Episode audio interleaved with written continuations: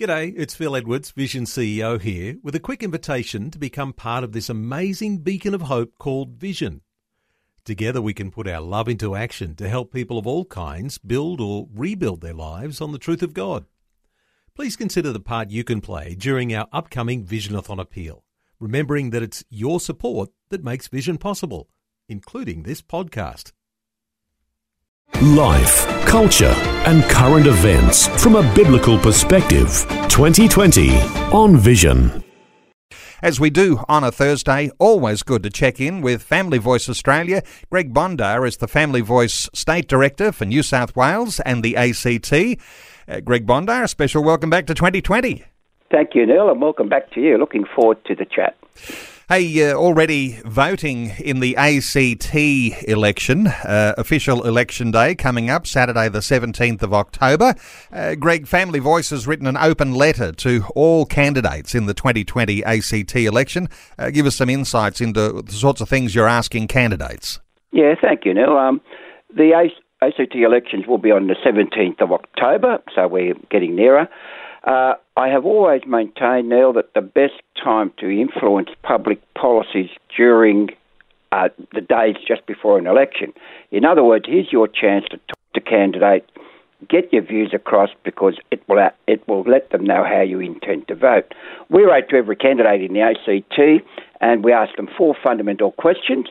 And they were really aimed at ensuring that the moral, ethical issues were also being addressed by the candidates. Number one question really related to uh, the the question: Would they repeal the the recently introduced uh, law on conversion therapy, which is absolutely atrocious? You know, with 24 months jail and uh, uh you know fines of up to twelve thousand dollars and so forth. So that's question number one.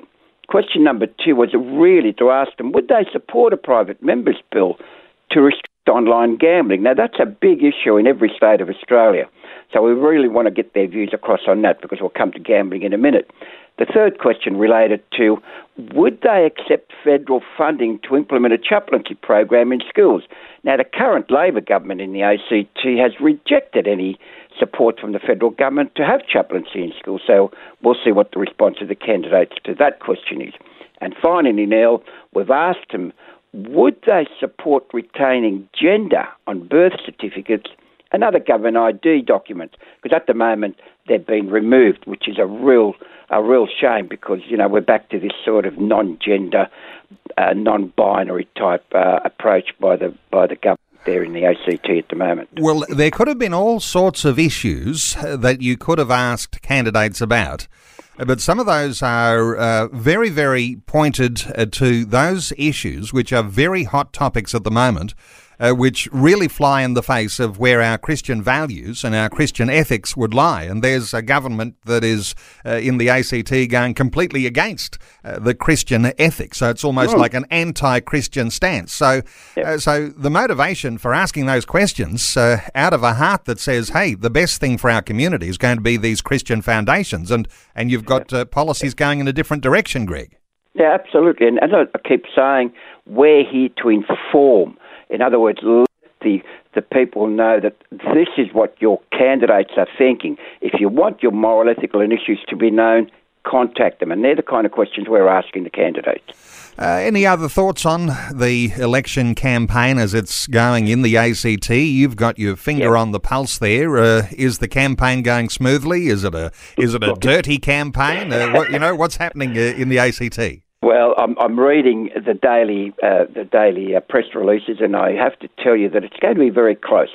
Currently, there's been a, a, a Greens uh, candidate that's uh, resigned, uh, and a, a Labor candidate, I believe. So you've now got two seats to fill, and there's every opportunity for independents and, of course, the the the Liberal Party or National Party, as they call themselves over there, um, to fill those two vacancies. Because what's going to happen now is the ACT is really suffering under COVID 19, and here's an opportunity for candidates of good moral and ethical values to fill a, to, to fill a void that's been lacking in there. And you only have, look, have to look at the recent legislation that's come out of the ACT.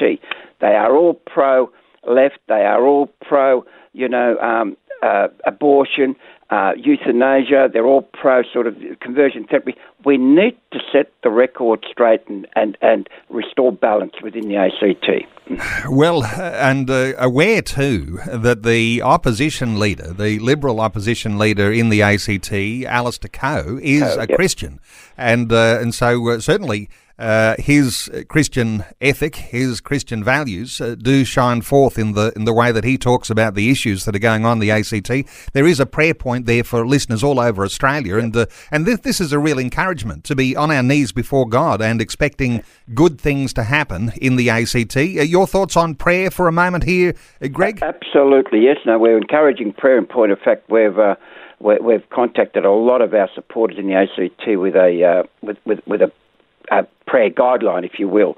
And also, I mean, you only have to look at our How to Vote Wisely uh, uh, document that we've re- released, which is on our website. And every one of those items in there, Neil, will give you a guide on what to pray about in terms of making sure the right candidates are elected. Uh, we don't care where they're from, long as they're morally, ethically, uh, Christian based. Uh, turn our sights to New South Wales for a moment. Uh, One Nation uh, joining with the Greens in supporting a New South Wales government plan to introduce a gambling card for poker machines. What are your thoughts on this issue here, Greg? Well, there's a lot happening in ga- in, in, in Australia on gambling at the moment, um, and I'll and I'll address those in a second. But in particular, One Nation and the Greens have joined forces to try and introduce what's called a cashless poker machine card so that uh, people who are addict, addictive gamblers or, or, problem gamblers will be required to register with the government for an issued, uh, government issued gambling card, which will have preloaded amounts of money in it. Now, this to me sounds a little bit too Orwellian. Neil, you know, we, have got to be very careful that we're not encouraging gambling. And, and, and I've contacted uh, Mark Latham's office to say that look, we're not quite in, in, in, support of this because all we're doing here is, or all One Nation and the Greens are doing, is encouraging gambling. Now, in New South Wales, the minister, uh, Victor Dominello, who's actually just emailed me just this morning, Neil, and we're having a meeting uh, uh, in two weeks' time on this issue, has called for community feedback on how to address uh, gambling addiction uh, within the community. So what we've got to be careful of here is that uh, One Nation, while they are well meaning, don't try and have unintended consequences by proposing a, a gambling card now. uh, there is a sense here, isn't there? You know, COVID issues around cash uh, leads to the idea of having a gambling card, so you're not handling cash, and there's an elimination of a COVID uh, infection uh, possibility there. Uh, that could be turned around, couldn't it, Greg, to, to actually say this could be an incremental change that actually protects people who have a problem with gambling. If you're a gambling addict, and uh, there is an extra measure there that might just put a blocker on you going and uh, spending uh, your household income. Uh, that could be a positive, couldn't it? It certainly could be a positive. What we're saying is that by me, uh, by me uh, policy, the government is saying, okay, we're happy for you to gamble, but we'll give you a gambling credit. Uh, uh, a preloaded amount that you can only spend. Well, my preference would be there'd be no one, you know, gambling away their their family's income, uh, you know, for kids' schooling or food or health or whatever it might be. But the real problem, Neil, is going to be that they now want to introduce facial recognition. Now, that to me, again, is very, very um, uh, intrusive. It, come, it, is, it, it centres on privacy policies. Uh, the Orwellian 1984 type uh, economy, we've got to be very careful that when we try to achieve something, we don't have these unintended consequences now. Yes, so uh, any uh, even incremental change uh, mm. carries with it extra measures uh, like yep. recording who is gambling using their card, using facial recognition technology, and all of a sudden you've got Big Brother uh, looking over your shoulder, and there are privacy issues there. And uh, if we're wanting to have a yeah. freedom in our nation, then uh, then those whole facial recognition technologies they do encroach on our freedoms. Hey, there's yeah. another issue around gambling. A little bit of a win for Family Voice uh, with a gambling reform campaign uh, that kicked off in August. What's this one about? Yeah, Neil, I'm so pleased. You know, it's amazing how God works because our gambling reform campaign kicked off in August with Reverend Tim Costello, as I think we spoke about earlier.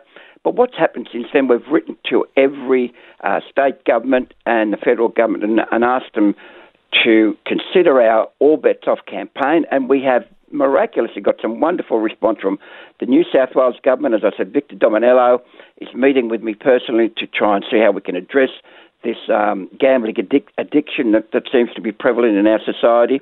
The Tasmanian Minister for Finance has written to us saying they will continue to work to progress reforms for minimising harms from online gambling and, in particular, protecting children to the exposure to gambling.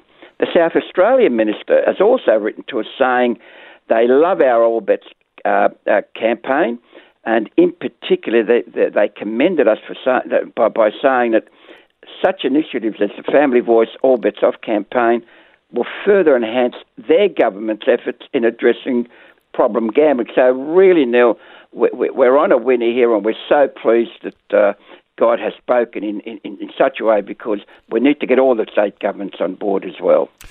Hey, Greg, let's turn our sights to Tasmania. And this is an interesting one, isn't it? Uh, where the Tasmanian Senator, Claire Chandler, is now quite furious after a complaint against her was dropped. Now, you know, we sort of wonder about these sort of anti discrimination uh, complaints and uh, how easily people can be drawn before tribunals and such things.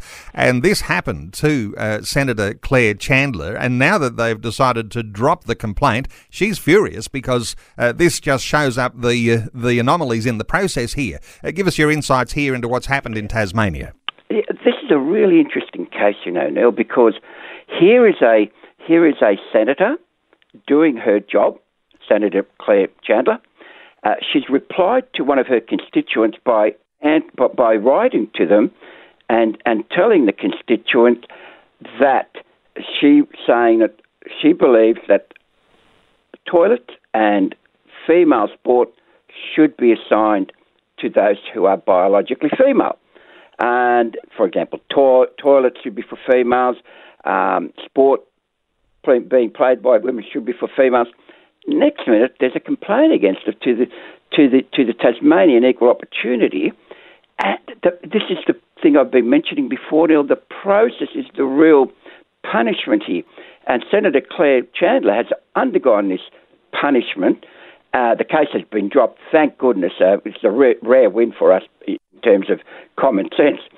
The problem we have, Neil, is, and we've got to be very cognizant of this, that, that our, the threat of legal action against ordinary Australians like you and me, or indeed a, a member of parliament, freedom of speech has to be a freedom that we should enjoy and not be threatened by legal action. So this is a real win, but it highlights the problem of the equal opportunity, uh, the, the anti discrimination bodies that appear in state governments, they tend to overplay their role, I think, now. Uh, overplay is an interesting issue here. Now, uh, as I mentioned, uh, this idea of being furious about what's happened, Claire Chandler has called on the states, and we're talking Tasmania, yep. the Anti Discrimination Tribunal, to explain whether people in the community are able to discuss the reality of biological sex.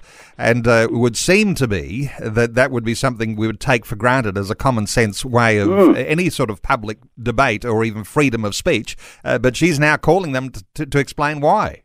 Absolutely. I mean, we need to be able to know: can I talk to my child or to my to my uh, relatives about gender and what can I say without being threatened legally? So she's absolutely right because she's furious not so much, I guess, at the complaint, but rather at the process that the Tasmanian Equal Opportunity has taken. And, uh, you know, all of a sudden, you know, she's been silenced. Uh, it, it needs to be addressed now. And the interesting thing here is that when these high profile people are drawn before these sorts of anti discrimination tribunals, uh, that's a warning sign that any Australian could be drawn before one of those tribunals simply for saying something that is uh, typically common sense. And so, uh, yeah. you know, everybody's at risk with this sort of thing, Greg. Absolutely. I mean, look, we only have to look at some recent cases that we've spoken about, Neil. You've got Bernard Gaynor, spoke out you know, a simple message that he spoke out about um, uh, the LGBTI community within the military. And you've got Lyle Shelton, who simply made a comment about drag queens. Now, surely we, as Australians as, and, and, and people of faith, we should be able to express our opinion, Neil. And in this regard, the, the anti discrimination bodies in the various states need to be reformed. And that's what Mark Latham tried to do in New South Wales. And, and we'll see what the response from the government is. They have another five months, I think, to go to respond to the inquiry that Mark Latham initiated because there needs to be a situation where frivolous, vexatious complaints are not allowed now. Well, we understand this about freedom of speech, don't we, Greg? That part yep. of our freedom of speech is indeed this idea of freedom of political communication. Can you imagine going into an election where an opposition party was afraid uh, to mention something that might be an alternative view to a government position uh, because uh, they were going to be breaking the law? well, that hmm. speaks of an authoritarian, almost totalitarian style of state. So if you're going to have freedom of speech, You've got to be able to have a freedom of political communication. And certainly uh, when there's an election campaign on, as there is at the present time, or mm-hmm. any of these sorts of issues uh, reach a level where they are being debated uh, by our political leaders. Uh, anyway, I'll point people to your website, uh, familyvoice.org.au. And uh, on your website, you often have uh, articles and resources that listeners can uh, uh, arm themselves with, understand better the issues that are going on in the nation. Familyvoice.org.au. Greg Bondar, the Family Voice State Director for New South Wales and the ACT. Hey, Greg, thanks for the update today on 2020. Thank you, Neil, and God bless. Thanks for taking time to listen to this audio on demand from Vision Christian Media. To find out more about us, go to vision.org.au.